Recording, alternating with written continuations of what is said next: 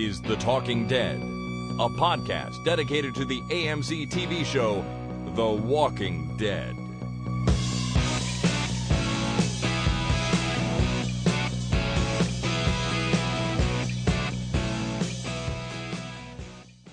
Hi, my name is Chris, And my name is Jason. and this is The Talking Dead number 135 for Monday, November the 18th, 2013. This may be a slightly abbreviated version of the podcast, Jason. Okay, are we we're done then? Yeah, we're done. I'll see you. Thanks for yeah, listening, everybody. yeah. Thanks for uh, thanks for coming out. Good times. No, it's because it's it's a little bit weird this week. Uh, you are back home at your house. I am in Vagina. I mean Regina. It's your turn to travel. it's my turn to travel. So I'm I'm in the middle of Saskatchewan. Well, not really the middle, mostly the southern bit because Regina is pretty far south. And uh, I don't know how this is going to go. We'll see. It's it's a completely different setup than we're used to, and I don't know what's going to happen. It's ass backwards. It's totally ass backwards. Now, um, something that's not ass backwards though is that today is push button phone day. Push button phone day. That's true. On this I don't day, even have a push button push button phone anymore. No, I think it's been years uh, since I've had a push button phone. But on this day in 1963, the push button phone came to be av- uh, available commercially. And the design is credited to Henry Dreyfuss, an industrial designer working for Bell Telephone. So, and that's what that's the old annoying push button one. It's not even a tone telephone. It's like you push the button, it goes tick tick tick tick tick tick tick tick tick, as if you were dialing it. Oh, I guess so, yeah. You remember Well, those? No, I don't even know if I'm old enough to remember those. Yeah, you push the buttons, and all it did was tick the same the same way a dial did. Really? Yeah, it was uh, it was excruciating to use those phones. It wasn't even you- touch tone. Did you have one in your house? Oh yeah, Well, that's uh, that's amazing. No, we I had a rotary did. phone in. Uh, my parents had a rotary phone in the house until 1997, 98. Ooh, that's pretty long, man. Up, upstairs, one of the yeah, the uh, Bell Canada, I believe, still has to support uh, rotary telephones because there's some people that just uh, still have a rotary phone. That just won't give up, eh? We I had one in an apartment I lived in in the late '90s, uh, or uh, no, early early 2000s, because we found it in the garbage because someone had thrown it out and brought it back, and uh, it worked and it was just fine. So we used that for a while, but Nice. it's long gone now. It's too bad. Yeah, it was it was fun. Anyways, Collector's item. yeah, exactly. So it's push button phone day. So that's not even rotary phone or not even like touch tone. It's push button. That's that's even older. So if you have one of those, you are a real special individual. I barely even dial phone numbers anymore.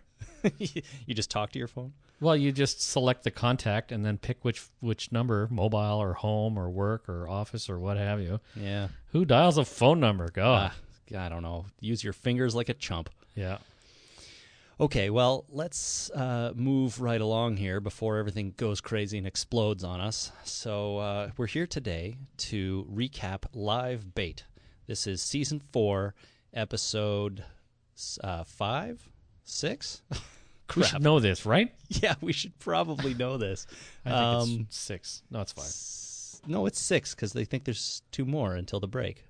Okay. Well, yeah. Well, next time I'll uh, I'll pay more attention to what I'm doing. now I want to start this recap. Six. Uh, it's number six. Yep. Okay, so two more till the break. Yep. I want to start this recap with uh, kind of a spoiler warning, and this entire podcast is a bit of a spoiler warning for the first Walking Dead novel called Rise of the Governor. Because this episode, a big portion of it was lifted r- pretty much right out of that book. Um, at, at least in general terms, and even in a lot of specifics, uh, right out of the book. So if you haven't read that book, but you've now seen this this TV show, you've kind of seen a good chunk, not a good chunk of the book, but at least a good portion that takes place in the middle. There's a lot of similarities. Yeah. Are we going to talk about that right now, or do you want to wait till the end after the recap? No, let's let's talk about it a little bit later. I just want to warn people that you know, as the podcast goes on, we're going to be talking about stuff that basically is pulled right out of the book. So um, the whole thing is kind of a spoiler for the book. But uh, let's not worry about that. And now that we've warned everyone, why don't we get started? Cool. So we open with basically right after the point that the governor uh, slaughtered his own people in season three, just as they're driving away. We open with a shot of Alan lying dead on the ground. And you know what I thought when I saw that shot? Poor Alan. He's got a hole in his head. I did think that, but I also wondered if they called him back to shoot that scene or if it was shot back in season three and they were just able to reuse it. I think they're probably just able to reuse it. It seems like a, uh, a such a little thing to have to you know call an actor back and do all the makeup, and set up the cameras, and all that kind of stuff just for that one shot. So it's, it's probably something that didn't make it into the original television show. Well, you know though, they're they're setting up the cameras and doing all that stuff anyways. He just would have to come and lie there with a bullet hole in his head. But you're probably right. It was probably shot last season and they reused the footage. Or they used it was, you know, a cut uh, in the in season 3 and they used it now. Right. Um, anyways, the governor drives away. Martinez and Shumpert are with him. We cut over to them camping. The governor is sitting alone by a fire, and a female walker approaches and falls right into the fire, basically. Yeah. Which doesn't seem to phase the walker at all. No, 'Cause- it's just a it's just a little fire. They can be on fire and really We've not all notice fallen in fires. It's not that big a deal. No, who who hasn't fallen into their campfire now and then, right? I puked in a fire for crying out loud. oh my God, that's nasty. It Did the, was fi- really nasty. did the fire go out or did it get stronger? No, it was a big fire. God, that's It was fine. It's one of the grossest things I can imagine. that and puking in the shower. I was in grade eight. What are you gonna do? Yeah, what are you going to do? So the walker falls into the fire but continues crawling towards him, and the governor just sits there staring at it, doesn't move a muscle. He's done. Like at that point, is he mentally he's just ready. He doesn't care whether he lives or dies. I, I almost would hazard to say that he doesn't even realize the walker's there. Like he's almost just looking through it into the distance and is like, whatever, this thing, I don't even see this thing, or if, if he does, he's like, it's just going to get me, and that'll be that. I I, I thought the uh, the look in his eyes was that he saw the walker. He just didn't care. Yeah, he just, as you said, he was just finished with life. Yeah. But Martinez comes out, shoots it in the head, and uh, then he kind of shakes his head like he can't believe how far this man has fallen. Disgusting. He was. It was disgust on his face. It was. It was. So we go to the next morning. The governor comes out of his tent, and we have uh, a contemporary song playing. The camera pulls out, and we see a large truck sitting there. However, Martinez and Shumpert are gone. They're all gone. He has been abandoned by his last two compatriots. Yeah. Did But you at feel least they left for him a truck. That's right. They left him something. Yeah, that way he can go all road warrior, just like I said. You know, yeah, I did think of that. You've been talking Road Warrior for a while now, and this episode definitely had some of that in it. Yeah. Um, especially the next scene because the governor takes that truck, he drives at full speed, blasts through the Woodbury gates, and then he stands on the main street while the town burns down. Very Nero. Very Nero. Nero. Uh, he was an emperor of uh, of Rome, and he they just supposed to have played the fiddle while Rome burned. Right. Well, this is what the uh, the governor did. He just lit the whole place on fire and uh, just stood there. Now, you know what was weird for me in this scene? What was that? We were just in Senoia, Georgia, a couple of weeks ago, We sure were. and I was like, "Oh, it's burning down. We were just there." I That's what I. Yeah, I was watching it with my wife, and I said, uh, "Yeah, we were there. It wasn't burning at the time, but it wasn't- we were there." it was definitely not on fire. Yeah. Yeah. So, yeah, I, I felt kind of bad seeing it burn like that because it was such a nice little town, Jason. Yeah, it's it's too bad that the uh, the production crew had to burn it to the ground. It's really unfortunate. Katie Lou's Cafe, boy, did we ever have a nice lunch there. We did. And I I'd don't like- think that was on fire though. We were, it wasn't that far up the street. Oh, good. So we can go back there someday. Yeah, that's right. All right, I'm excited about that. Um, and then we a voiceover starts, and the uh, governor is talking to some women, some female voices, and he's saying things like, "We've been on the or been on, he's been on the road for a couple of months." And uh, they ask him, you know, where he came from, and he says that there was a town, but the man in charge lost it, and he barely got out alive. So he's making up a story that's, I mean, it's kind of the story of what happened. It's just he's not saying it was me.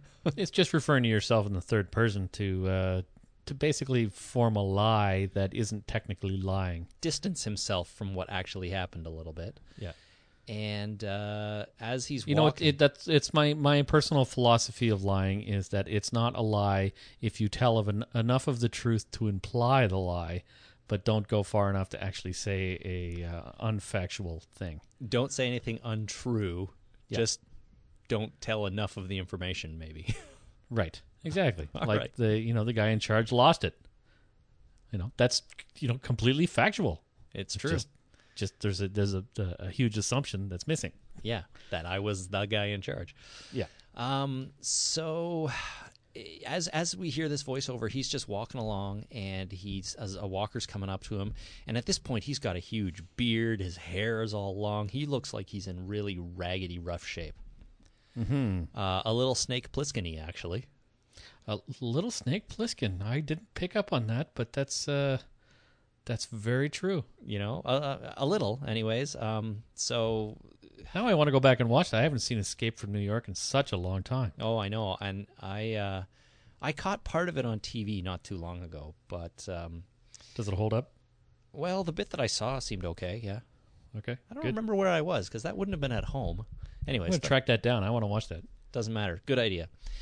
Um. Anyways, he barely sidesteps a walker who just he just sort of falls out of the way and uh, he just collapses onto the ground. But he sees a girl in a window and he gets back up. She's like a she's like a beacon of hope from that window Yep. for him. I think. He was talking about his daughter at the time, right? Like the voiceover was talking about his daughter? Oh, was he? Yeah, I think so. I don't know. I don't know because later on in the episode he kind of talks about her. Anyways, he uh, he sees he sees the girl in the window. He gets back up and he sort of stumbles stumbles towards the building, and we cut to inside the building and he's approaching an apartment door. The door opens and there are two women and a girl and an old man in the apartment. Yep. She points a gun at him, and the That's true. governor drops his weapons, and we go to the opening credits. Yeah. So, fair bit of information here in the cold open. Yeah, and as soon as uh, as soon as that door opened, I uh, explained to my mo- wife that I was pretty sure I knew what was going to happen Mm-hmm. because uh, this all happened in the novel.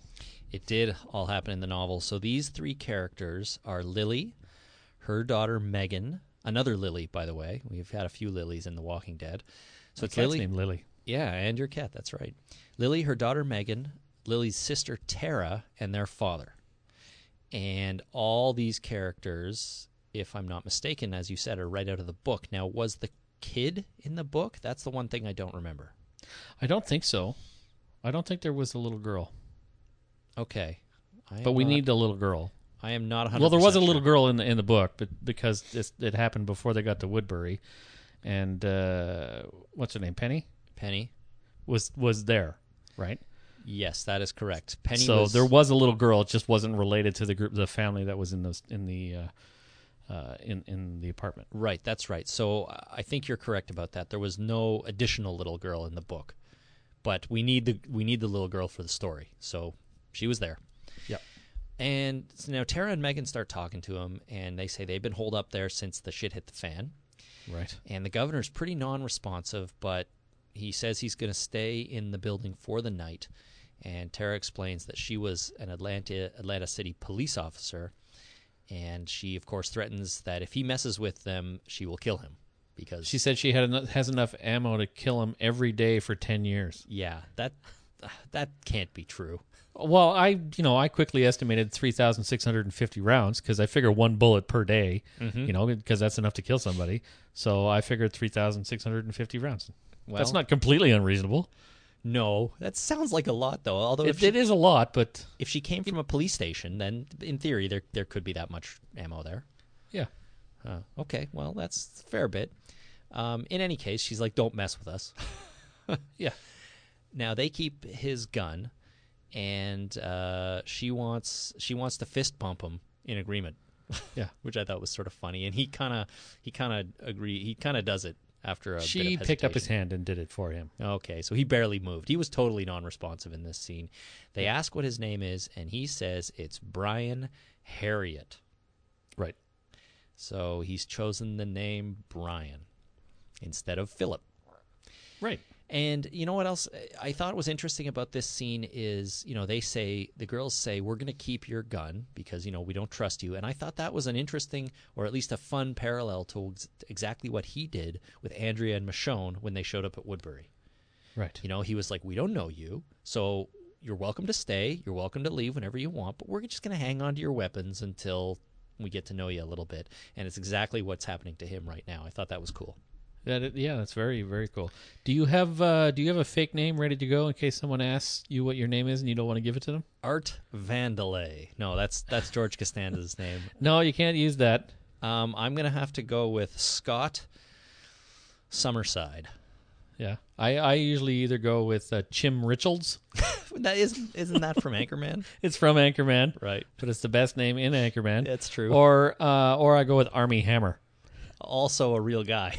A real yeah, it's a real name. You can't uh, can't fault me on that one. But No. uh, Um, I've been mistaken for some reason for Scots all throughout my life. So I get Steve's. you get Steve. I get Steve. Oh, that's weird. I get Scott. So Scott Summerside. That's me. Uh, There you go. hi, my name is Scott.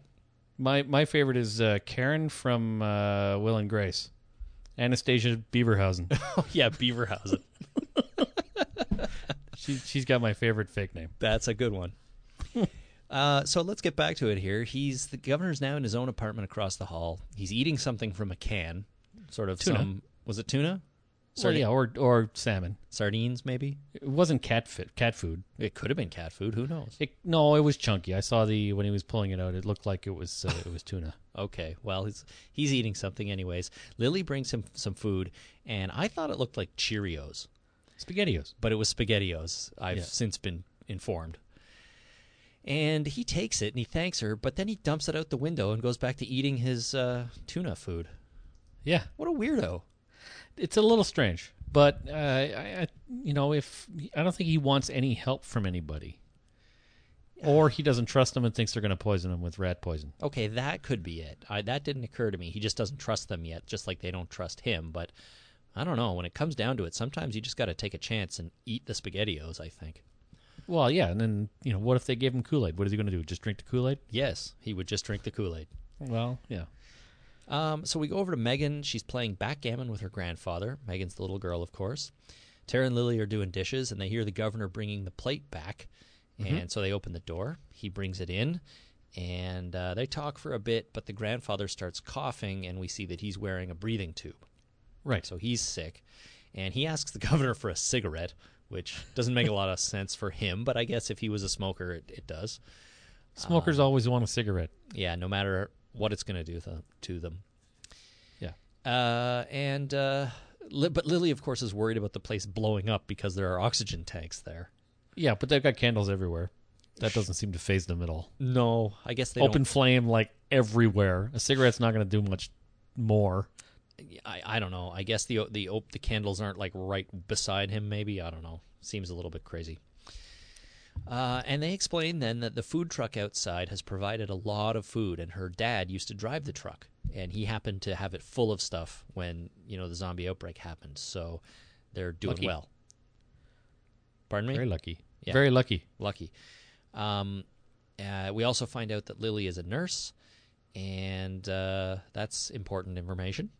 Mm-hmm. And then their father needs to go to bed, and Tara asks the governor to help. And instead of coming over and sort of helping, he just picks the old man up and walks him into the bedroom.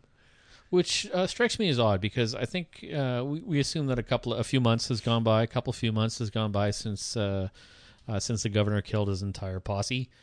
Um, so he's been wandering around, just kind of wandering the streets, and he looked pretty uh, disheveled and such. Do you think he's been eating well and exercising, and has the the strength and willpower to pick up a man and carry him to the bedroom? I think, um, I think he has probably not been eating well, but he has been walking a lot, so he's probably been getting a lot of exercise.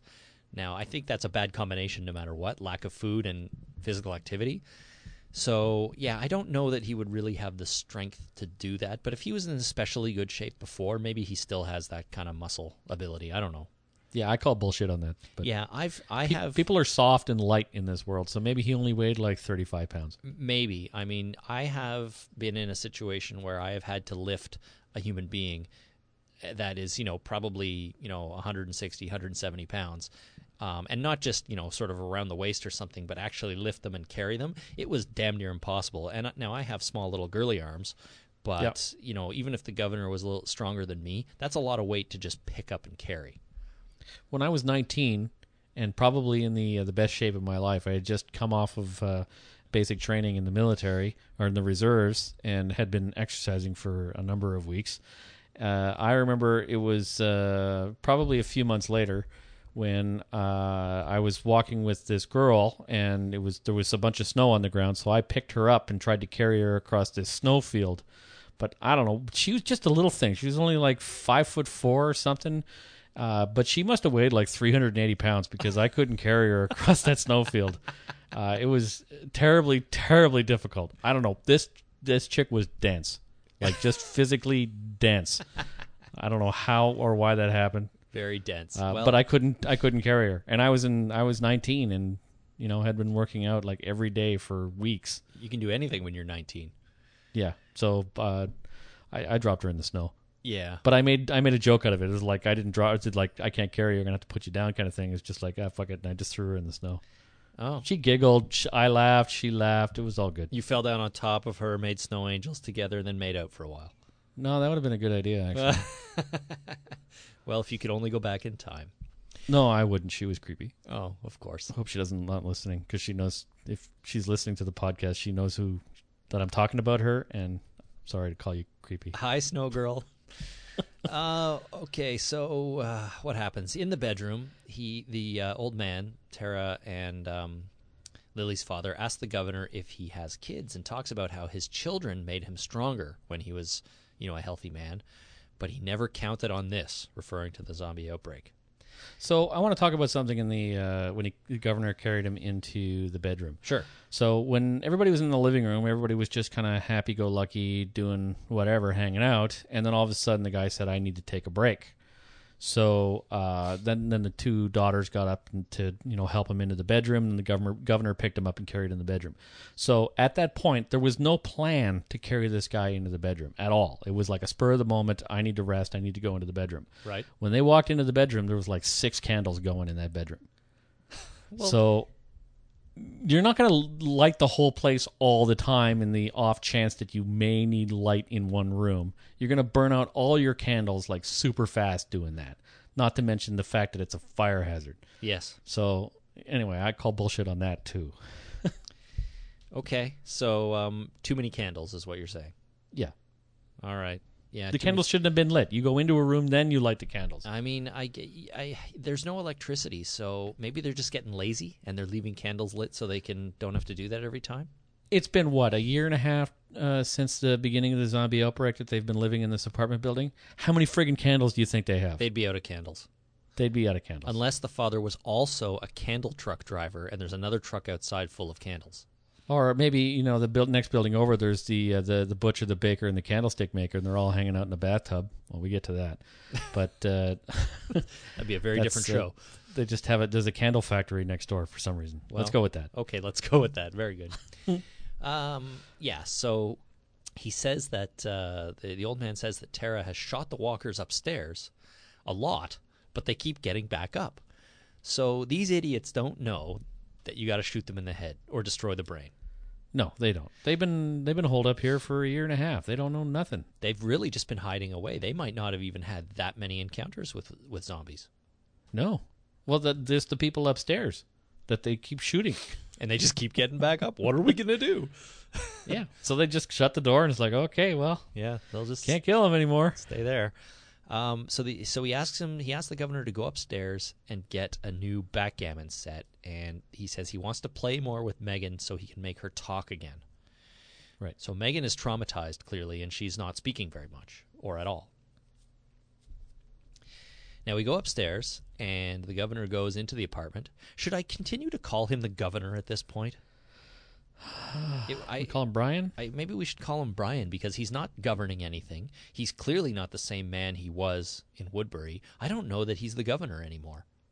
Anyway, right we now, should think of a word. The the ghost of the governor, um, shadow of the governor, yeah, Shadow, the governor's ghost. Um, the governor's shadow. Yeah. because he's a shadow of of his former self. He is, but I, w- I would say he might not even be anything uh, like his former self.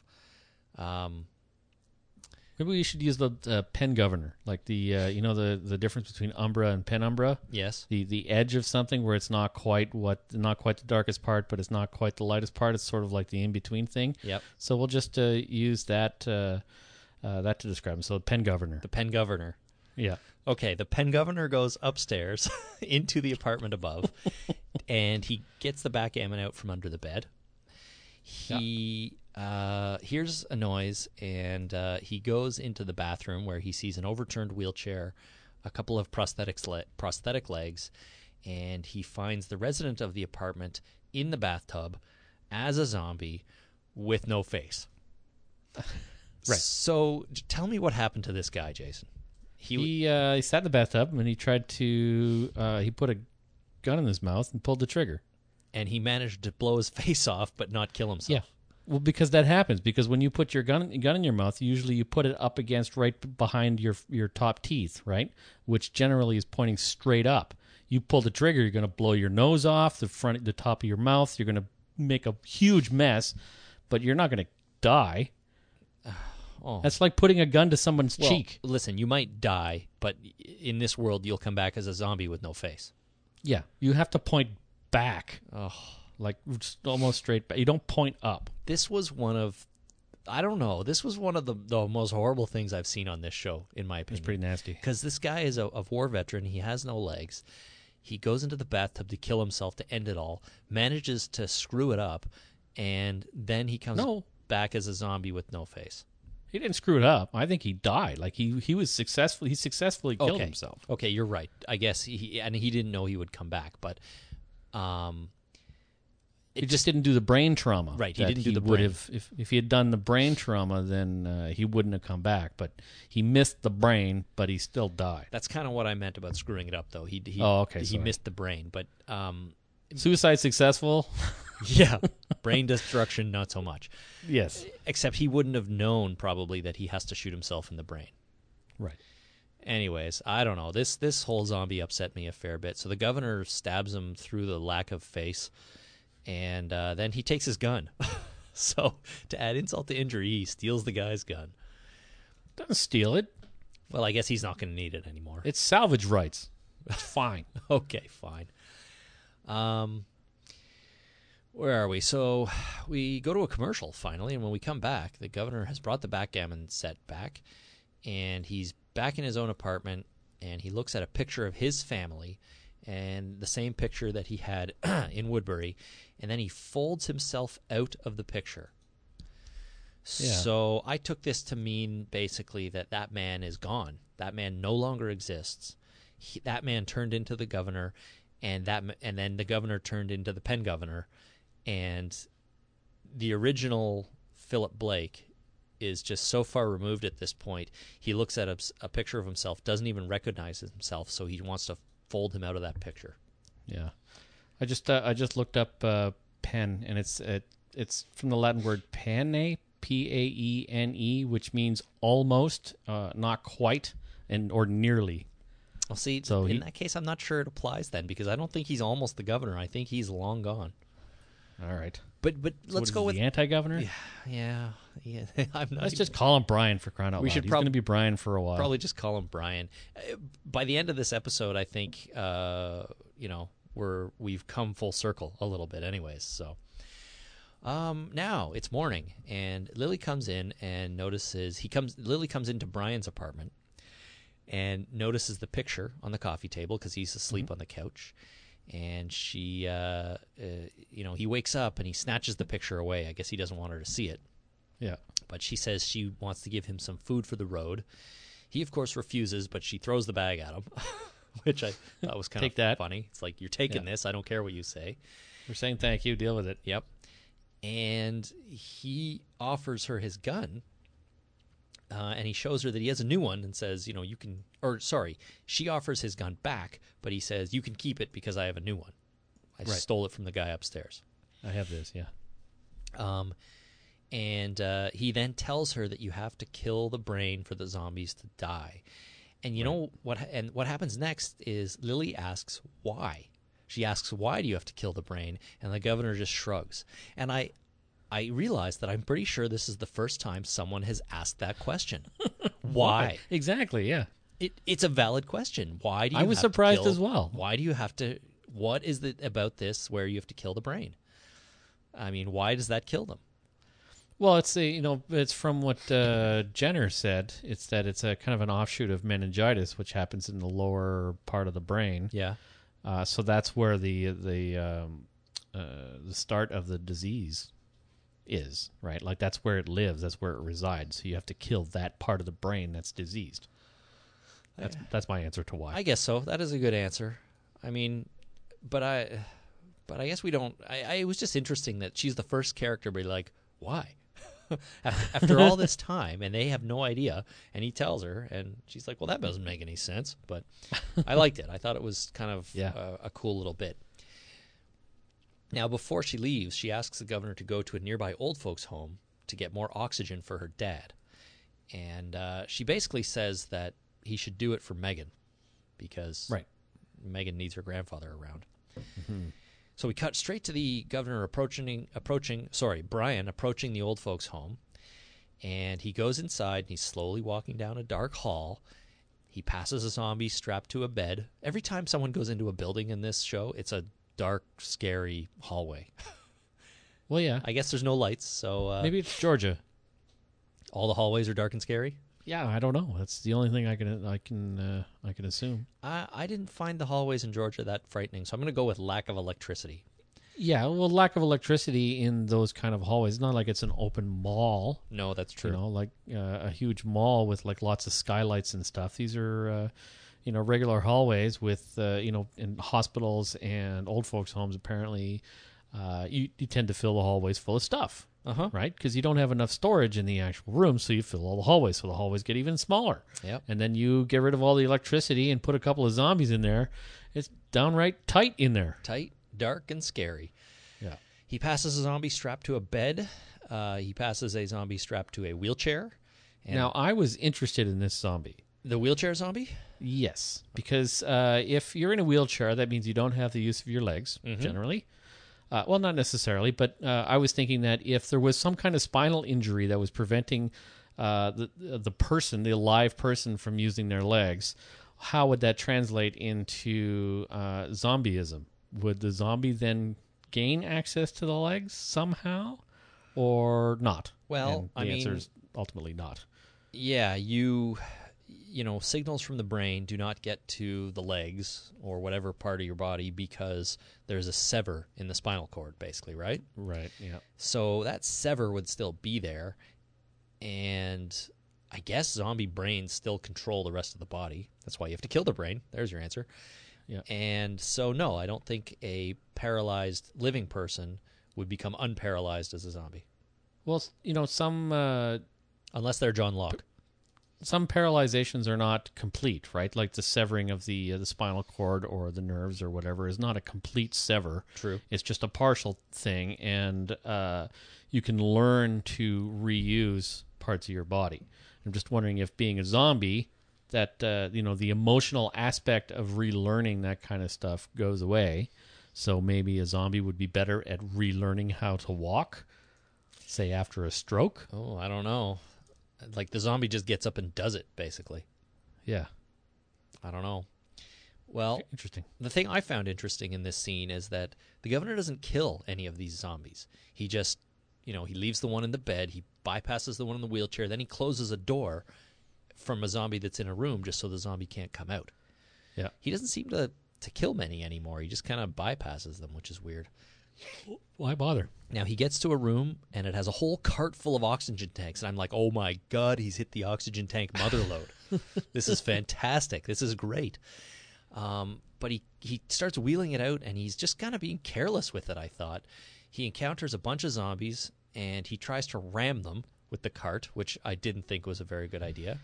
He goes from being like like you said he doesn't kill any of the zombies he sneaks into this place like a ninja Yep. and as soon as he finds that cart he's like a freight train like he goes from ninja to freight train in like four seconds and starts trying to barrel out of this place with this freight train full of oxygen. and it just doesn't work. It was just dumb. Like, dude, find a door and like pick up a bottle, carry it out sneakily, and then just do it one at a time. You know, carry everything out, and then you take the take the load out, or you walk out into the driveway and see if the oxygen delivery truck is there, Yeah, because that'd be the best thing, right? that would just keep finding trucks full of stuff you need. Yeah. Well, he he rams the zombies with the cart, spills the tanks all over the place. Can't do anything, so he has to grab two tanks, and he try and he runs out of there basically. Yeah. Next scene, he's returning uh, to the apartment with the tanks. He goes right into uh, with the oxygen tanks. He goes right back into his own apartment across the hall, and Lily comes in to patch up a big cut on his forehead, which I didn't really even see how he got, but I guess he got it when he spilled the oxygen tank cart. I'm not sure. I'm watching that part right now. I'm watching as we talk. So Oh, that's exciting. I'll see if I can figure it out. She disinfects the cut and says uh, something interesting. She said that the end of the world is boring, and it's good to have something to do. Yeah. interesting take on it. She explains that Megan's dad, who I guess would have been her uh, husband or boyfriend, left three years ago and just never came back. Right. And that meant when Megan saw the governor out the window at the beginning, she thought that was her dad coming back. Right. Which is kind of a sad story for Megan. um, Megan at that point comes into the room, and Lily leaves her there with the with Brian while she goes for some ointment for his forehead. Mm-hmm. Um, I was like, "Are you sure you want to leave your your daughter with this this guy? I mean, I know he's been around for a little while now, and he's helped you out and so on, but do you really know him? You're just gonna leave her there?" But I guess Lily feels trustworthy, trusting of the governor by now. Well, I guess so. It's been almost you know, twelve hours. I think it's been a, I think it's been a number of days at this point, but s- No. still, No, he was going to spend the night. He did. And then that was pretty much it. He got dinner. He got the backgammon set. It was the next day. He went to uh, he went to get the oxygen, and now he, he's back from getting the oxygen. you think it's it's only been like twelve hours max. You think it's only been the one day? I kind of got the feeling maybe like time was passing a little bit, and we were just seeing bits and pieces of their interaction. No, I thought that was uh, it was very continuous, and I was I was guessing it was only twelve hours. All right, so maybe maybe that's the case. Um, but while Megan is in there with him by herself, she asks him what happened to his eye, Right. and he says, uh, uh, "I'll tell you, but you have to promise to keep it a secret." And uh, she pinky swears with him, which Yeah. it's one of the most um, binding swears you can make. well, binding he must agreements. be a complete idiot because how many people in North America don't know what a pinky swear is? Well, maybe it's not a thing in the South. I don't know. I I think he's living under a rock, He, or he might maybe be. he just you know wrote the the whole uh, part that deals with uh, his daughter or uh, completely out of his brain. Like that's it. I don't know anything about kids anymore. Yeah. I don't know how to fist bump. I don't know how to pinky swear. I don't even know what a double dog dare is. Yeah, he probably doesn't. But he says he's a pirate, which gets a good laugh because Megan goes, "No way." That was awesome. Yeah, I thought that was I like that. And then he tells her though that what really happened is he was trying to help someone, and he got hurt, and the someone he was trying to help got hurt too. Yeah.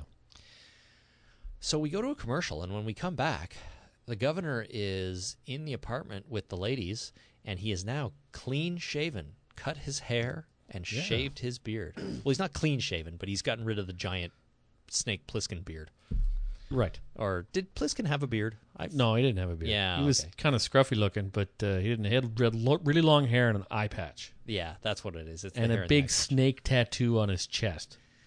Well, it, it- Brian may have a giant snake tattoo on his chest for all we know. He very well could. Andrea would know.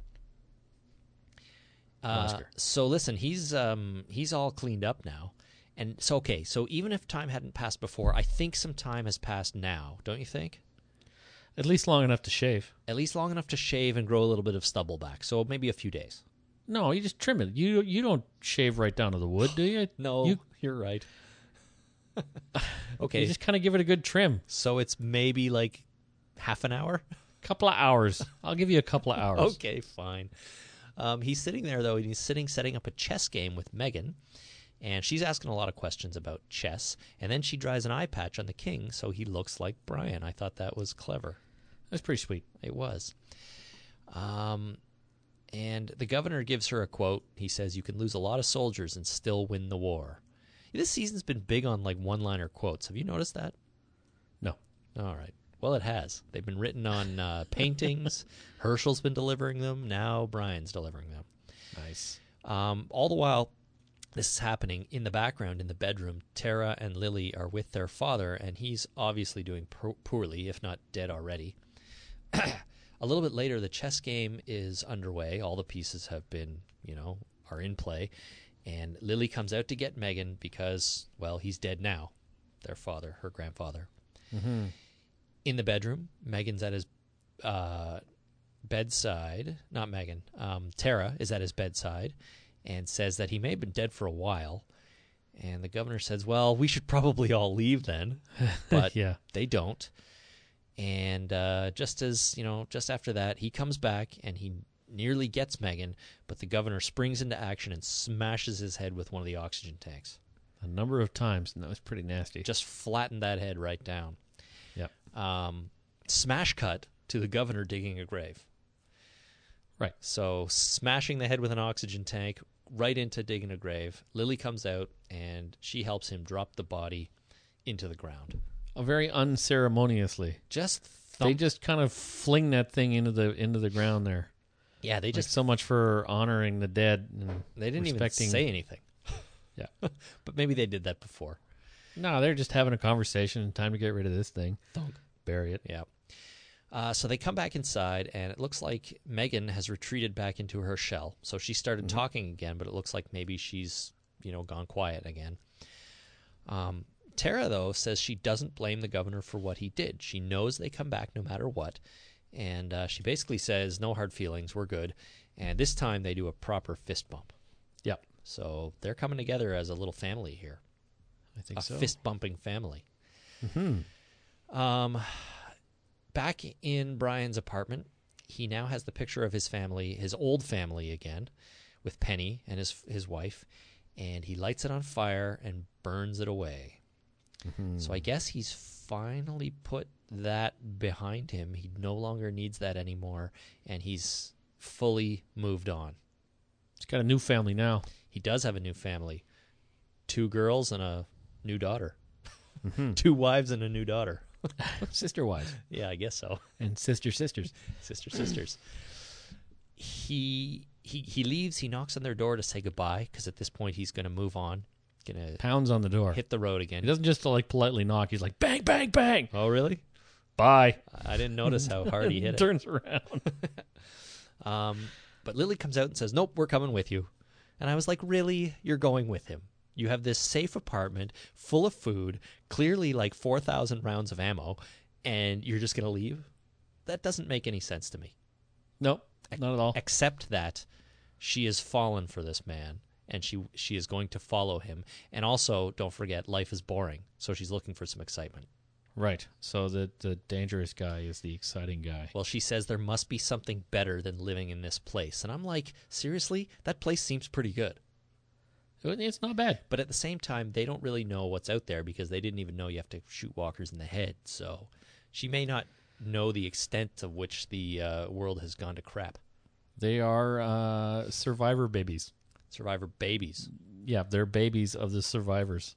right They don't know anything. They have to. They can cannot fend for themselves. They can't do anything. They don't have any skills. Unable to feed themselves. Uh, they're survivor babies. Yeah, well, they're going to have to grow up quick, I think, if they're going to leave with them. And of course, he doesn't want them to come, but uh, they do. We go to commercial, we come back, and they're in the food truck, and they're talking about where to go. And the governor doesn't want to plan, he says. He just wants to drive and see where the road takes them. Where they let them go. Yeah. We'll go where they let us. Yes, those the the road and the walkers. Yeah. And Tara at this point admits to not being a cop, so that's fine. Um, who knows if she really had all that ammo or not? Right. Probably not. no, And probably not. she asks then if she asks, "Can we make it?" And he says, "Yes, we'll make it." And I'm like, Isn't this kind of a vague question considering you don't know where you're going? Like, Make it where? Like, define make it, please. Are we going to survive the next hour? Maybe. We're going to survive the next 24? Mm, probably not. yeah, that's right. Make it where, make it how, make it, you know, it's just, I was like, what? This is not even a question. Maybe she was asking him for sex. well, um, if she was, I think the wrong woman got the sex. They're fine. It's they're sisters. They had share. the sex. Uh, we see them sleeping in the back of the truck. Lily turns to the governor, speaking of sex, and they start making out. Now, Yep. you know what the biggest problem with this scene was? There's a little girl in the truck. Well, there's two other people right there in the truck. One of them, yeah, a little girl, and they're just gonna do it like there and not worry about those other folks. I mean, I guess you got to do what you got to do in the zombie apocalypse. I, I had I had no qualms with this. I had no problems with this. In uh, extreme circumstances, uh, the human spirit must survive, and uh, when you're living in this close proximity with uh, with people uh, for survival, uh, you put up with stuff like this. And when you were 21, you probably have a story about something like this. Well, I don't really want to say, but there's some stories. Well, you always have a story. All right. Well, they uh it seemed Around then. It, I was around- I was around that age, yeah. all right, great. It's it seemed kind of weird to me, but you're right. In extreme circumstances, you know, the human spirit survives. Okay, think think about this. You've got a survival instinct, and you have a sex drive. Sometimes they both have to they both have to win. Yeah. So the survival instinct is stay together, Uh-huh. stay alive, and the sex drive is do that person next to you. right. well, I guess that's what happened because yeah. we didn't see it, but the implication is that they went for it. Well, I don't know if they actually had sex. They didn't really. Okay. Well, you're right. You know, they there was you know second base for sure. uh huh. but I don't think there was. Uh, I don't necessarily believe that they, you know, were, you know, rocking the shocks there on the back of that uh, food truck. Okay. Well, they they uh, they warmed up a little. Maybe they're working towards that. Right. Um, we cut to the morning, and the truck won't start. So It's from all the sex. it must be from all the sex. they proceed on foot. They're walking along, and Tara mentions Sam. Now, my first thought was like, "Hey, is this the same Sam as from a couple episodes ago?" Because the hippie guy was Sam, wasn't he? yep.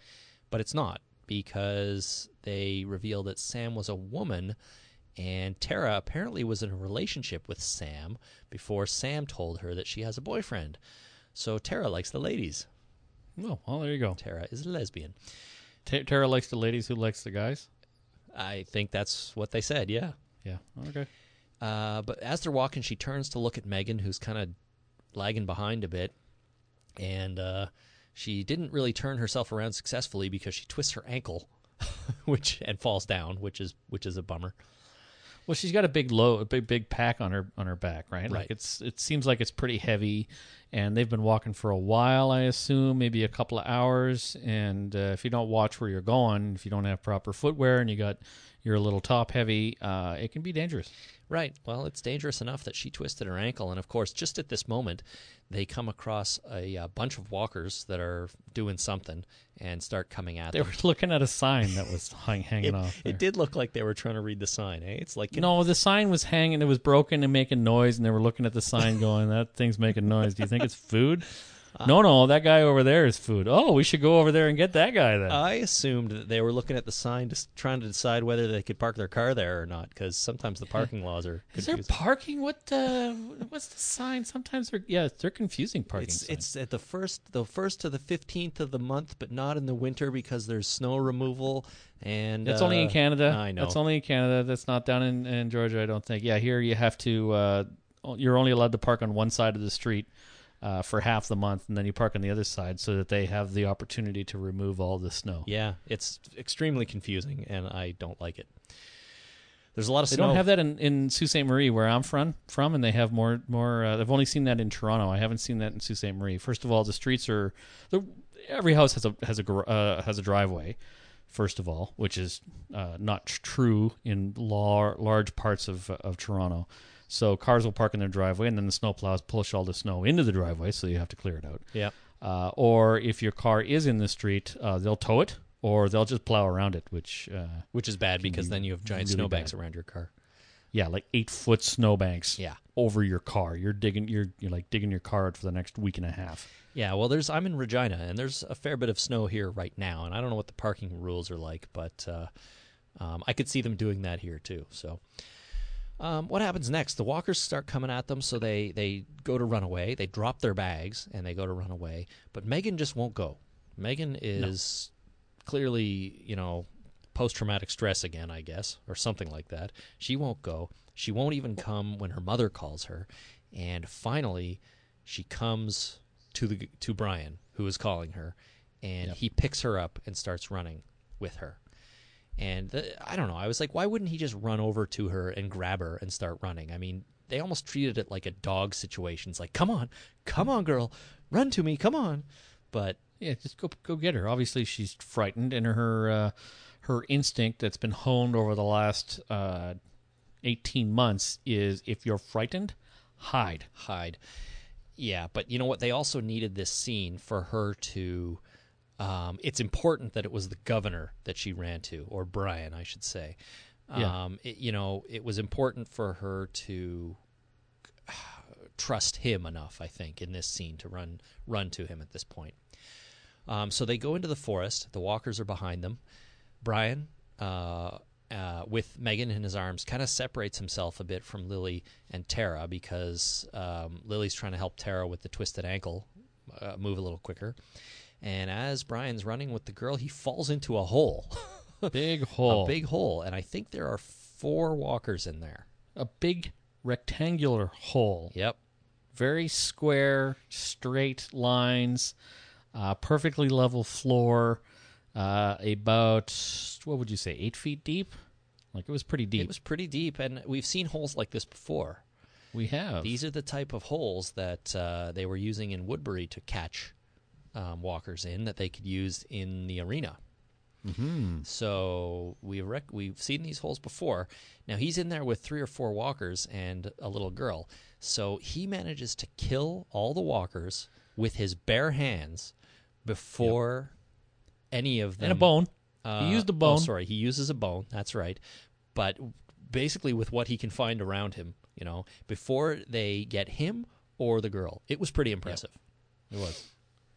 He smashes one into the ground. He rips the throat out of another one, which wouldn't really kill the walker, but I guess maybe he tore its head off too. No, it was just a big load of blood. Yeah, it looked gross.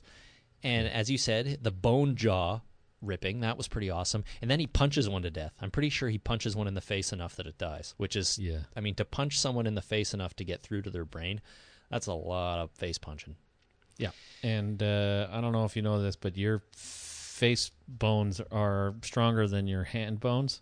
So basically, if you want to do that, you're not gonna. It's not gonna happen. You're gonna bust every little bone in your hand long before you get through to the any kind of brain pan. Right. Well, the guy, um, Brian is has super hands, and he manages to do it.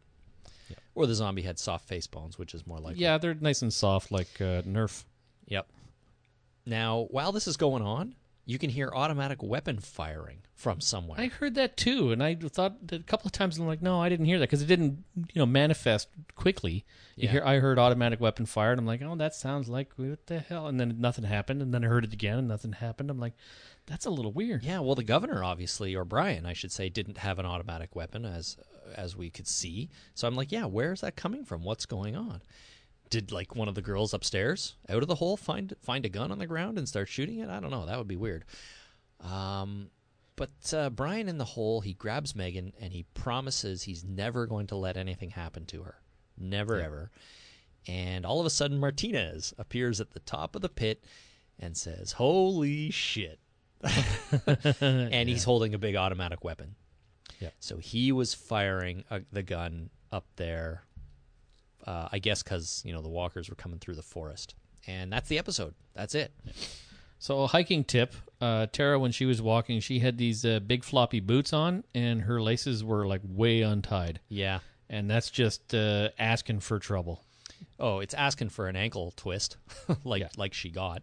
Fall down and uh, tie up your shoes, Yeah. like you know, just the basic. Just tie up your shoes. Yeah. No, I totally agree with you. Um, I got the bad ankle, and If I'm ever walking anywhere and it's uneven ground, I'm constantly worrying about twisting my ankle. So, it, you know, you need to have big boots and tied up properly. Yeah. So, this episode, uh, for me, it was pretty good overall. I liked it. There was no prison gang in it, of course. Um, I would say that it wasn't the most captivating episode of all time. Um, It was a bit of a snore fest. uh, it was well i mean it was slow and that's what i mean by not captivating but there was a lot of information and we did you know we did get to see what the brian and slash the governor has been doing for i guess a number of months see i think it was a, i think this was a period of a couple of months at least i think he What? was in that apartment with the with the family for a few months before they left No, that's crazy. They were there for like two days, two and a half days before before they left. See, that's not the feeling I got. I got the feeling that we were seeing little bits and pieces of a long stay in that apartment, and now we're like maybe three months into the seven or eight month break between seasons. But you clearly I don't disagree. think so. I'm I'm looking at the leaves on the trees right now, and I don't think they changed at all from the beginning of the episode to the end. Mm, Well, that's a good sign, I guess, or a good indicator right there. But Yeah, no, I I give it like you know 48 hours, maybe 56 hours, and that's about it. it just feels like that it feels like he went from being this disheveled mess of a man to uh, you know finding this family finding a girl finding basically penny 2 whose name is megan that he can you know um, that he can latch onto and treat as if it's she's his own. If that all happened in 48 hours i don't think so. I think that has to happen it- over time No, he just needed a trigger. He just needed something to uh, snap him out of it. So this was exactly what he needed to have, uh, you know, to snap out of his his funk that he's been walking around with for a few months. yeah so maybe I he think it was just, I think, just happened just like that. Well, okay. He is a bit of an impulsive guy, so maybe these things can happen really quickly for him. I don't know. So, yeah, maybe he was walking around for a few months and then he found the family and he was only with them for two days. Yeah, that's what I think. All right. Uh, maybe. Maybe you're right. Um, so, as I said off the top, this storyline was ripped right out of Rise of the Governor, pretty much. Um, although in that book it happens before they get to Woodbury, and in this book or in the show, obviously it happens sort of after post Woodbury. Um, now, do you think? Do you think the? Do you think Brian slash Philip slash the governor? After now that he's coming back from his, you know, his uh, his funk, as you called it, do you think he's any any different than he was before? Like, do you No. you think he's right back to being the sort of heartless, you know, maniacal bastard he always was? Well, you see, that's where uh, I don't think he thinks he's doing that. His whole uh, reason for coming up with Woodbury and for everything he did uh, was protecting what he considers uh, his own. Yep. And, and so he lost everybody, and that's why he was that disheveled mess for a long time. Then all of a sudden, now he has someone to care about and to protect again. And in order to do that, he has to do A and then B and then C and then D. so now he's done A, and now he's got to do B, which is take over whatever group that Martinez is part of. Yeah, but so you just think this brings him right back to where he was, basically, just before the end of season three or in season three. Yeah, absolutely. I don't think there's been any any real character development. I think he's right back to uh, his old tricks. He's going to get right back to his old tricks because he has the same uh, motive for doing it. You know, protecting what he considers his family. I guess. Do you feel any different about the guy now? Like Oh, I care about him a lot more now. I have a, I feel for the guy now because he hit rock bottom. because he hit rock bottom and uh, you know his motives were uh, plain, whereas before they were a little nebulous for a long time. Yeah. um, where yeah I, I absolutely feel for the guy now i thought this episode was great for that I wonder. I was. I was wondering after I watched this that obviously, you know, um, Scott Gimple is the man running the show now, and it uh, it was Glen Mazzara last season, and obviously this whole episode was about giving the governor back a family for him to to care about and to uh, uh, work for or fight for, I guess, and like that seemed to be the whole point of this episode. So I'm, I was wondering if Gimple kind of felt like that was uh, that whole thing was handled kind of abruptly in season three, and and maybe he wants to tell a different or, or tell the same story in a different way. and I kind of hope that's not the case, right? I don't want Right. to see the same thing over again just with different people, Yeah. you know? And uh, that's that's kind of what I'm worried about here. Now, I've seen the the uh, the previews and the promos for next week, which I won't get into, um, and, except for saying that yes, the, the Martinez has a group, and it looks like there's some tension within that group. Whether what's exactly it's caused by, I can't really say. I don't know what, um, but I just hope that, like, I don't want to see the governor storyline drawn out again. Being kind of a similar story and similar themes, and I'm worried that that's what they're doing here. They're just giving him back the family. They're giving him back a daughter. Now it could be, you know, I I, I think it could go really well because you know he he he sees this as a second chance, but I just don't want it to play out in a kind of a same way, you know. Yeah, I I can uh, I can understand your concerns, and uh, now that you raise them, I have them too. It, it, it like it's almost like this is Governor rebooted. You know, we had Governor storyline done by one showrunner. New showrunner comes in and is like, you know what? I don't really like how we did that Governor storyline in season three, so I'm gonna I'm gonna take the character, reset him back to zero, give him his family back, give him his daughter back, and do it again because let's just pretend that didn't happen and and I want to do it my way now. And I, I really, really hope that's not happening. yeah, I hope that's not happening as well, but I have that same fear now. Yeah, sorry. Otherwise, though, I thought the episode was pretty good. I mean, there were some, you know, that one zombie in the bathtub was one of the most upsetting zombies I think I've seen. Um, there were a few good kills. I think some interesting things happened, and you know, the Brian slash the governor is a pretty interesting character. Um, I just don't know where we're going to go from here, and that's what I'm a little bit worried about. So Who knows? Sky's the limit. we will see. Did you like the episode though? I think overall I did like it. It was a little uh, slower paced uh, than uh, I was expecting. Uh, I thought it was kind of slow and dragged in places, Yeah. but um, yeah. But not But overall, I think I liked it. yeah, I, I still think I liked it more than those couple of episodes after the first one of, of this season. Um, but it was it was very very different. I mean, it's I, I guess it's a bottle episode, but I'm pretty Oh, sure absolutely. But I'm pretty sure the next one follows directly, so it's ki almost like we have a double bottle episode here. Right. I don't know that we're going to get any prison uh, storyline next week either, which is kind of uh, strange. Right.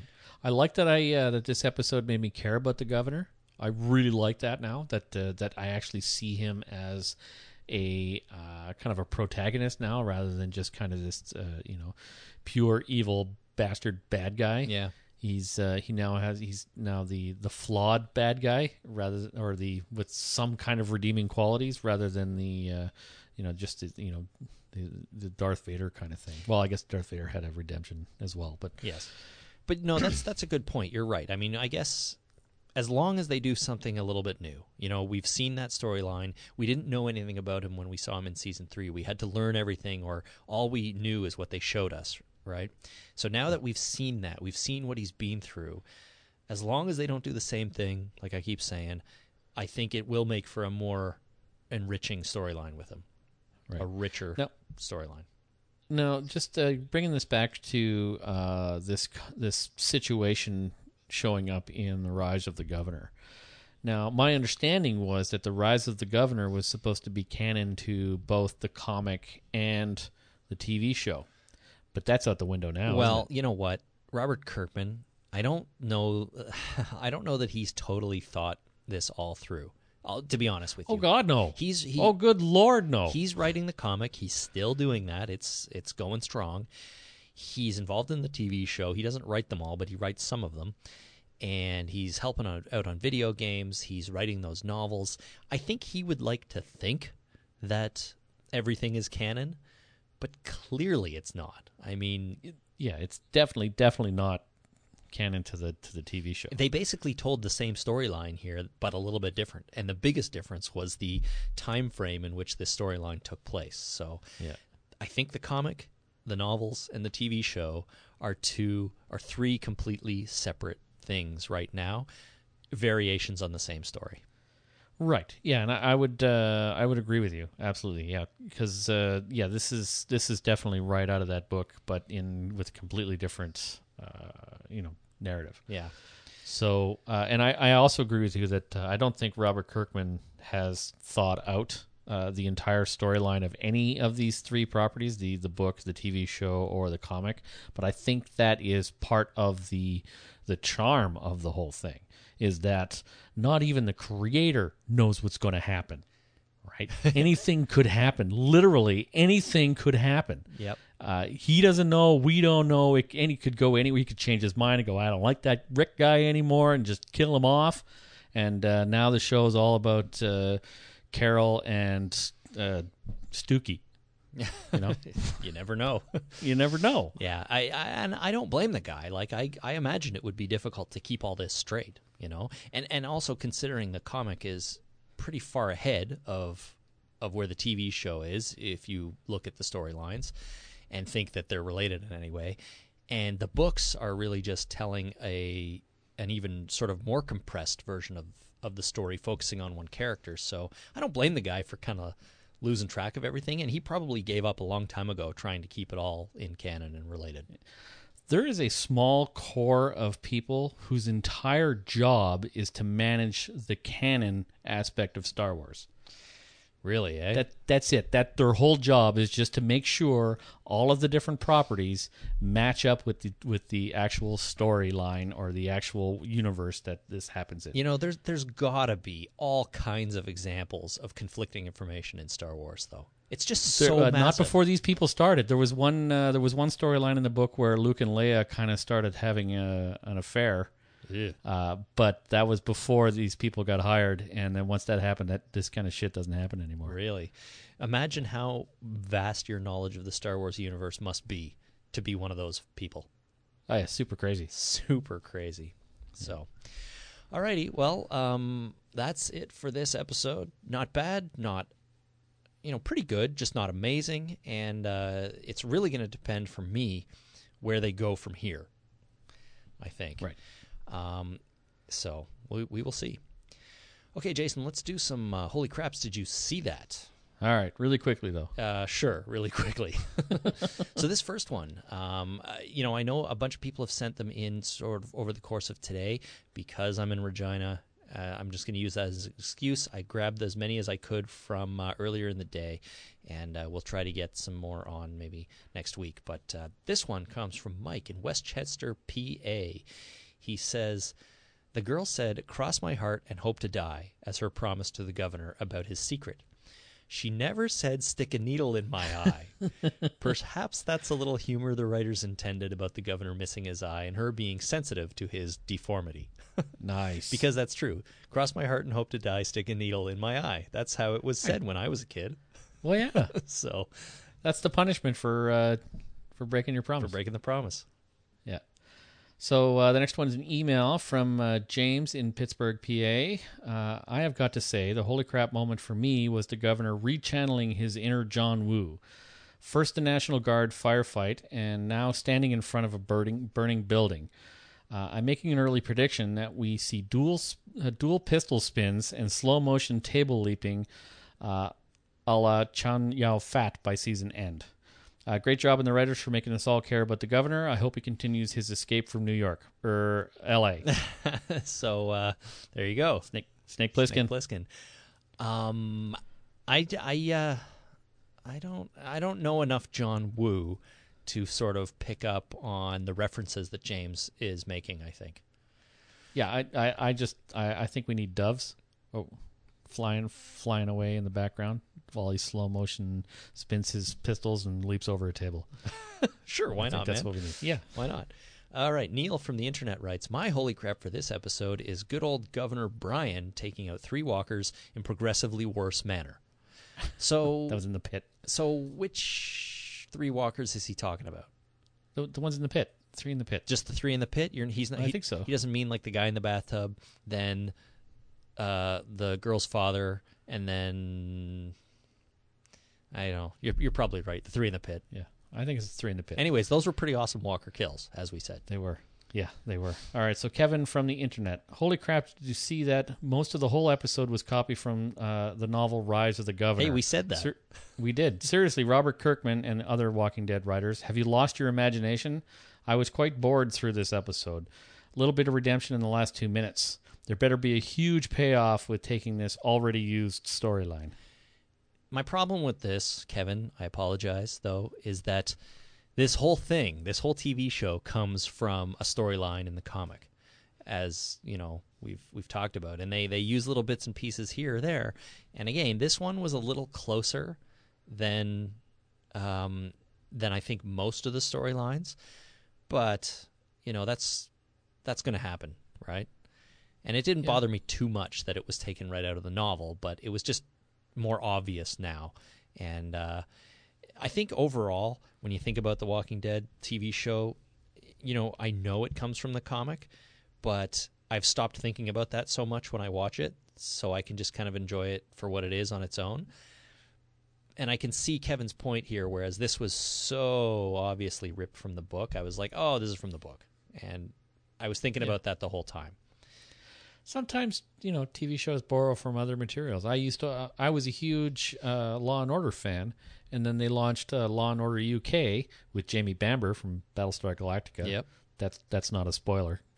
Uh, he was a, a detective in it, and they took one of the storylines directly from the original Law and Order series and reused it in Law and Order UK. Yeah. and I was fine with that. I thought like even the plot t- twist was the same. They didn't change anything. Yeah. I think they might have just like said, "Here, here's a script, go." Yeah. Well, sometimes they do that when they remake a show. You know, they they remade or they tried to remake the coupling, the British coupling show in in the U.S.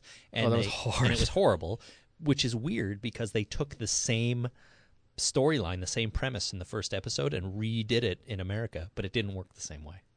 No, it didn't because you have to have uh, the, the actors that were in that show made that show. It's very true.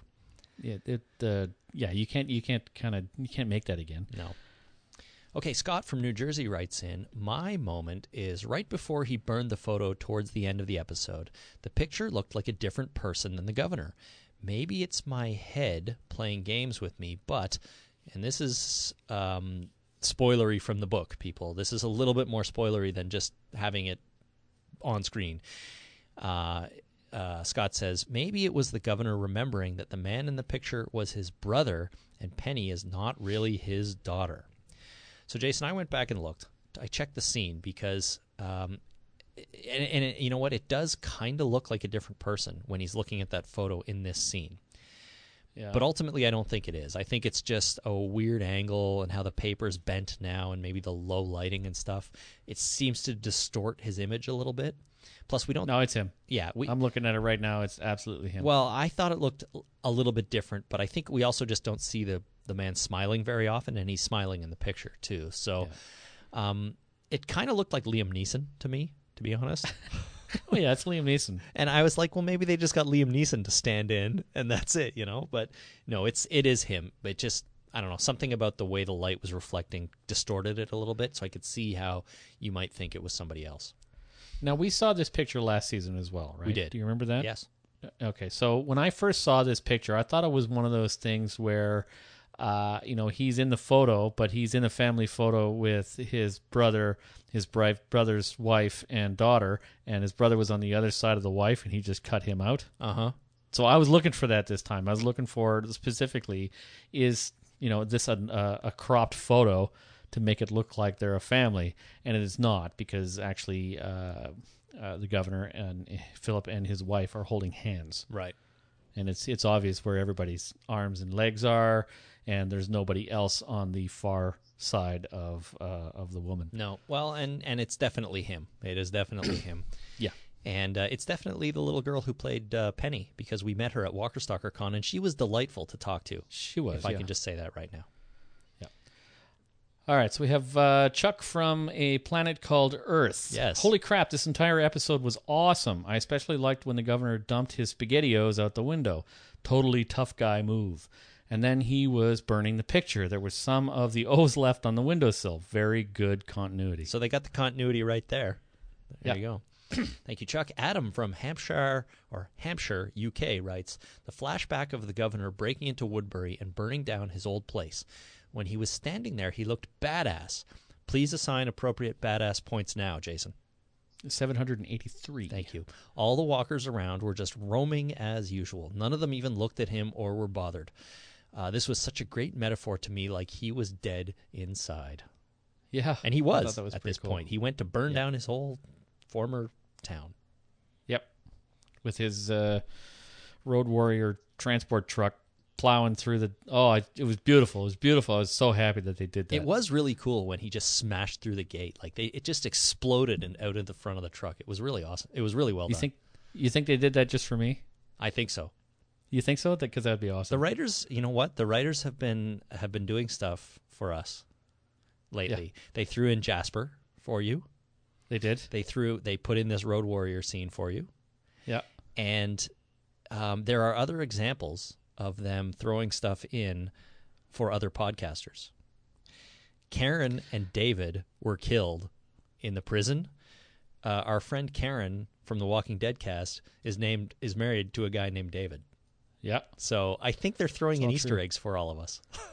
There's a uh, That's that, that. That's my. That's the only conclusion I can come to, anyways. yeah. There's there's a sp- specific medical term which is sort of like delusion, uh, or you know some kind of mental disorder where uh, you believe something that is uh, not fantastical, like aliens are reading your thoughts through your feelings, And therefore, it's but true. something that uh, no, but that's that's completely delusional, right? That's just like you know the CIA is has been reading your brainwaves and is predicting your movements and therefore is watching you. That's delusional, but it's completely unplausible.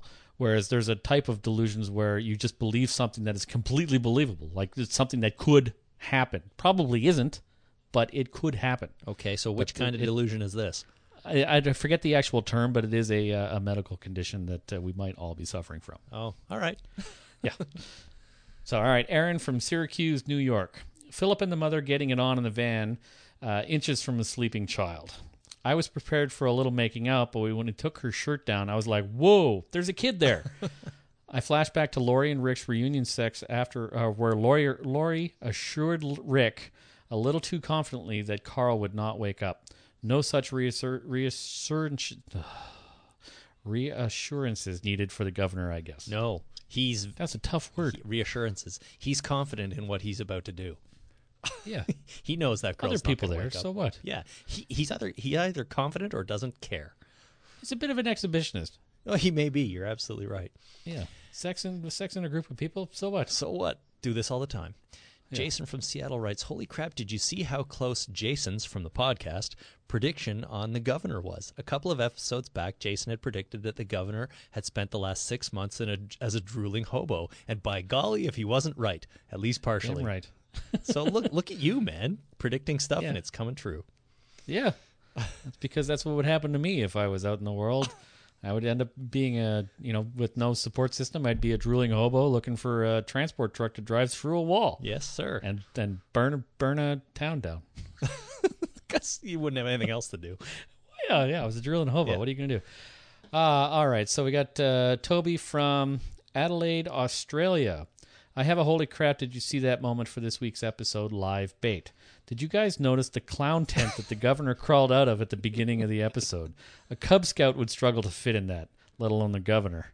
Yeah, so I took a look, and it was comically small. It was very, very small, but I think it was just a one man tent. They don't make one man tents, two man tent. No, they make one man tents. I, Do they? Yes, they do. They make. I've seen one. Now, I mean, you could cram three people or two people in there if you needed to, but I think technically this was a one person tent, and it's just a very skinny thing where it's uh, kind of just enough room for one person to lie in in a sleeping bag kind of thing.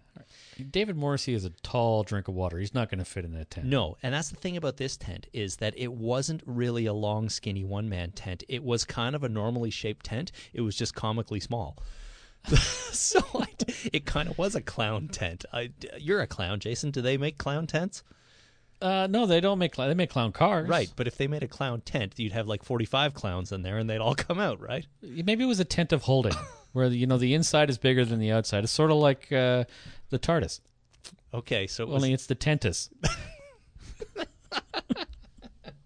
Nice. Maybe one. he's got a swimming pool in there and like uh, you know a bunch of lounge chairs and uh, you know a bar and a bunch of party people But and can they're he, all hanging out. Can he travel in time too? Through time? no, No, he just has a. no, that that's the TARDIS. That's that's a whole other thing. This is just a tent of holding. This, that's the TARDIS. This is the Tentis. It holds lounge chairs and a swimming pool yeah, and a bar. and a bar because you can't, Party people. can't have one without the other. Yeah, they did. They had a tent of holding in uh, the Harry Potty Harry Potty books and movie. the inside of the tent's bigger than the outside of the tent. Right. And you run through a train station to get to Hogwarts. Well, you don't run through a train station. You go through the, specific track that's hidden to the rest right. of the world. Sorry. And once you get there, there's a tent of holding. That's right. Okay. Um, all right, that is going to do it for our holy craps for now. Those were those ended up being pretty good. Thank you, everybody. Yeah, for- that was for great. sending those in. Um, we're going to end the podcast now. However, stick around if you want to briefly after the end because I don't know if you recall, Jason, but last week near the beginning of the podcast, I said I have a theory on what's going to happen on the TV show, and you were supposed to remind me at the end to explain that theory, and then you never did, and I never explained the theory. It's it's all my fault then. Um, yes, it is all your fault. I'll take the I'll take the hits. So, um, somebody, you know, a few people wrote in and were like, "Hey, what happened to that theory? I want to know." But it's Dude, what the hell? yeah. Now it's technically not spoilery because I don't know what's going to happen. This is just my theory on what I think might be about to happen, and it's still pretty much valid after seeing this week's episode. Um, but I'm going to do it after the closing credits here because you know, it's kind of spoilery for the comic. I do talk about a lot of stuff in the comic. And if it does play out this way, some people might not want to hear it because then it would be spoilery. I did that to my mom once. Did I ever tell you about that? I don't know, probably. my mom was reading Cujo. Now I had never seen Cujo. I had never read Cujo. I didn't know anything about Cujo. I didn't know this. I'm going to spoil Cujo just for everybody Okay. that's listening to this podcast now. If you don't want Cujo spoiled, then stop listening. So my mom was reading Cujo, and I was like, what, ten, maybe twelve. I was walking by, and all, I just said, "The boy dies." I have no. I just said a random sentence, and uh, she was in the middle of the book. And as as it turns out, uh, there was a little boy in the book, and he died. And my mom never forgave me. Nice going, jerk. Yeah, just you know, saying random things. Well, Stupid psychic brain. yeah. Yeah. If, if you weren't so clairvoyant, you wouldn't be doing stuff like that. Right. All right. Well, um, let's let's tell people how they can contact us. Uh, you can, of course, give us a call at one eight six six four eight three ZOMB. That's 9662, and it's toll free, of course. You can find us on Twitter at Talking Dead or on Facebook at facebook.com slash The Talking Dead. You can also send email to talkingdeadpodcast at gmail.com. Now, Jason, I'm not 100% sure, and I hate to disappoint everyone, but I'm not sure we're going to have a feedback show this week. Mostly because, as I said, I'm in Regina, and uh, I may have to work a lot while I'm here. And Regina is demanding. Regina is very demanding on my time this week, so Yeah. we will. If we can't get it done, people, I apologize, but we'll make it up to you in some way, like maybe by recording a feedback show next week. As a treat. yeah, as a treat. um, but we'll see. We'll see. If if all goes well, then you know maybe maybe we'll be able to do it. And Maybe uh, I'll read the feedback to my wife without recording it. actually you should just turn on a microphone, do that anyways, and then that'll be it. Actually, you and your wife should do the feedback show. No, she's busy on Wednesday nights. Oh. That's why I'm allowed to do the podcast. well, that's good to know. Hopefully, she continues to be busy on Wednesday nights. oh, I'm committed now. You know what, though? You should. You and her could do a podcast together. Read the feedback for us. Could She be. could- we, we wouldn't have, be able to have the, the, the talk about it. You know, She- the uh, she the depth of insight that uh, you and I No, have because we've read everything and watched everything. I'm an idiot. She would do just fine. It would be a. It would. Um, she could fill in for me, this is all something to be considered and isn't going to without happen. any without any promises or uh, assumptions that it will happen. Alrighty. Well, we'll see what we can do, everyone. If we don't get her done, uh, I apologize. We'll be back next week, though, and we'll do an extra big feedback show. How about that? Sure, All right. that sounds good. Uh, that is excellent. Um, until then, my name is Chris. My name is Jason. Thanks for listening, everybody.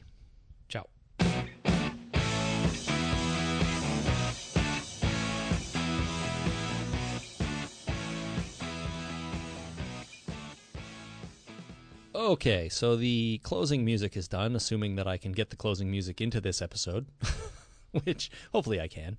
Oh, you can. You got the audio files, right? I do. I have the audio files. I don't know if I have the holy crap. Did you see that bumper with me though? But whatever. That we can live without it.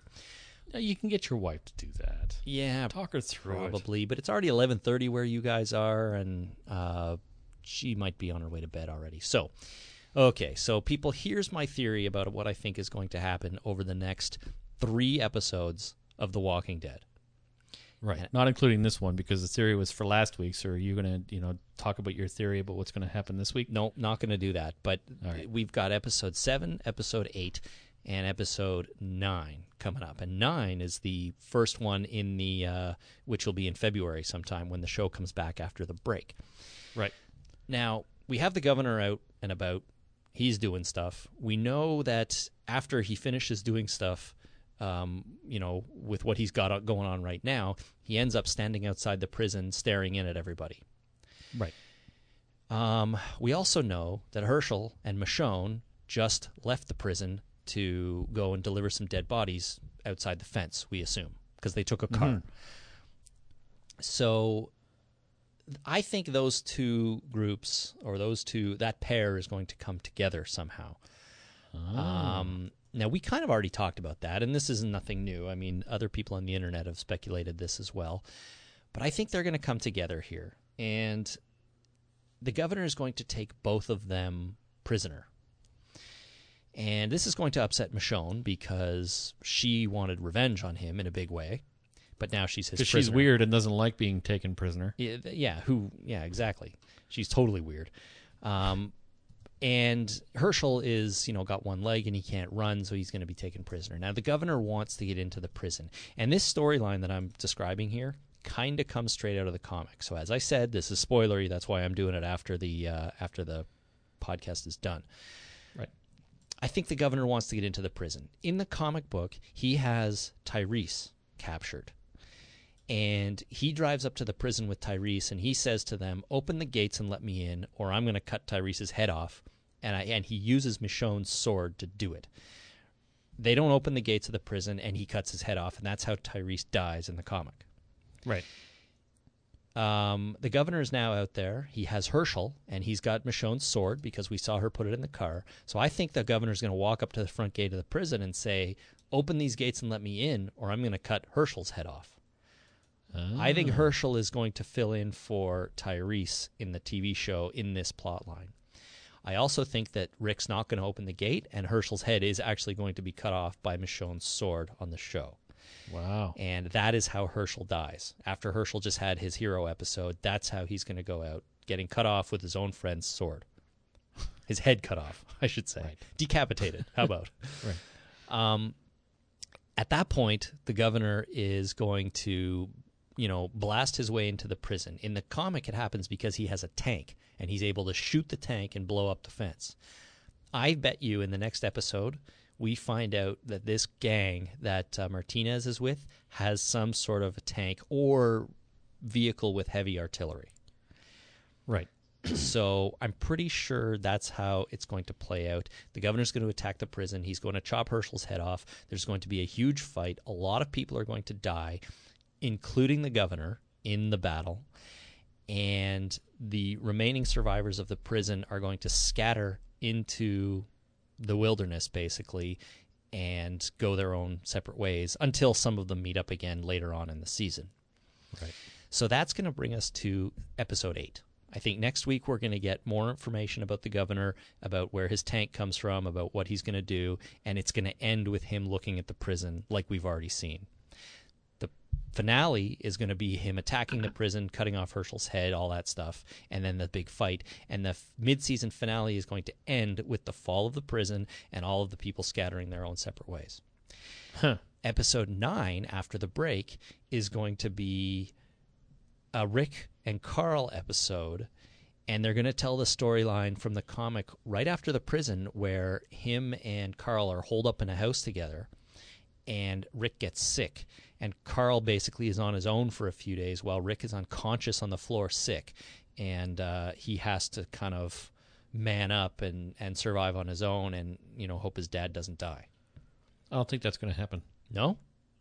No, I think that uh, we've already established that Carl is a survivor and is capable of uh, surviving on his own. I don't think we need that story in order to establish that. No, I think I think this is going to be the uh, sort of the final act of Carl's mat, you know, fully full maturation. Is that a word? Yeah. I, and I think we've seen bits of it, but I think this is going to be like a Carl episode, basically, where um, he's going to carry the episode. And if I'm not mistaken, Kirkman has said that there is going to be an episode that Carl carries that's going to focus all about you know that character. Episode nine, written by Robert Kirkman too. Right. So I have a feeling Kirkman's taking this story. The the prison's going to fall, and we're going to see like a Rick and Carl storyline where Rick is incapacitated most of the time, and Carl is is is all by himself doing what needs to be done. I just don't think we need that for Carl's character development. No, yeah, Personally. you, you could be Because in the comic, he's way younger than Carl is in the TV show, right? he is way younger, and he's he's I think a little bit more sheltered.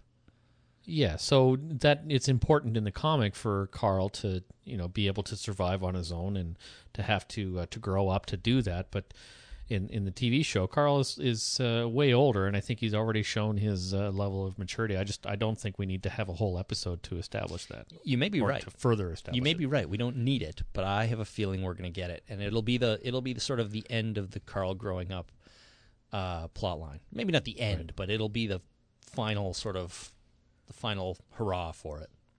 I see. So, anyways, that's how I think the next three episodes are going to play out. I may be completely off base, um, but they did at one point say that this season takes, I think, more from the comic than previous seasons have. So we might see this storyline in some form, anyways. Hmm. Anyways, that's going to do it. Let's uh, wrap this thing up, shall we? You Bye, everybody. bye.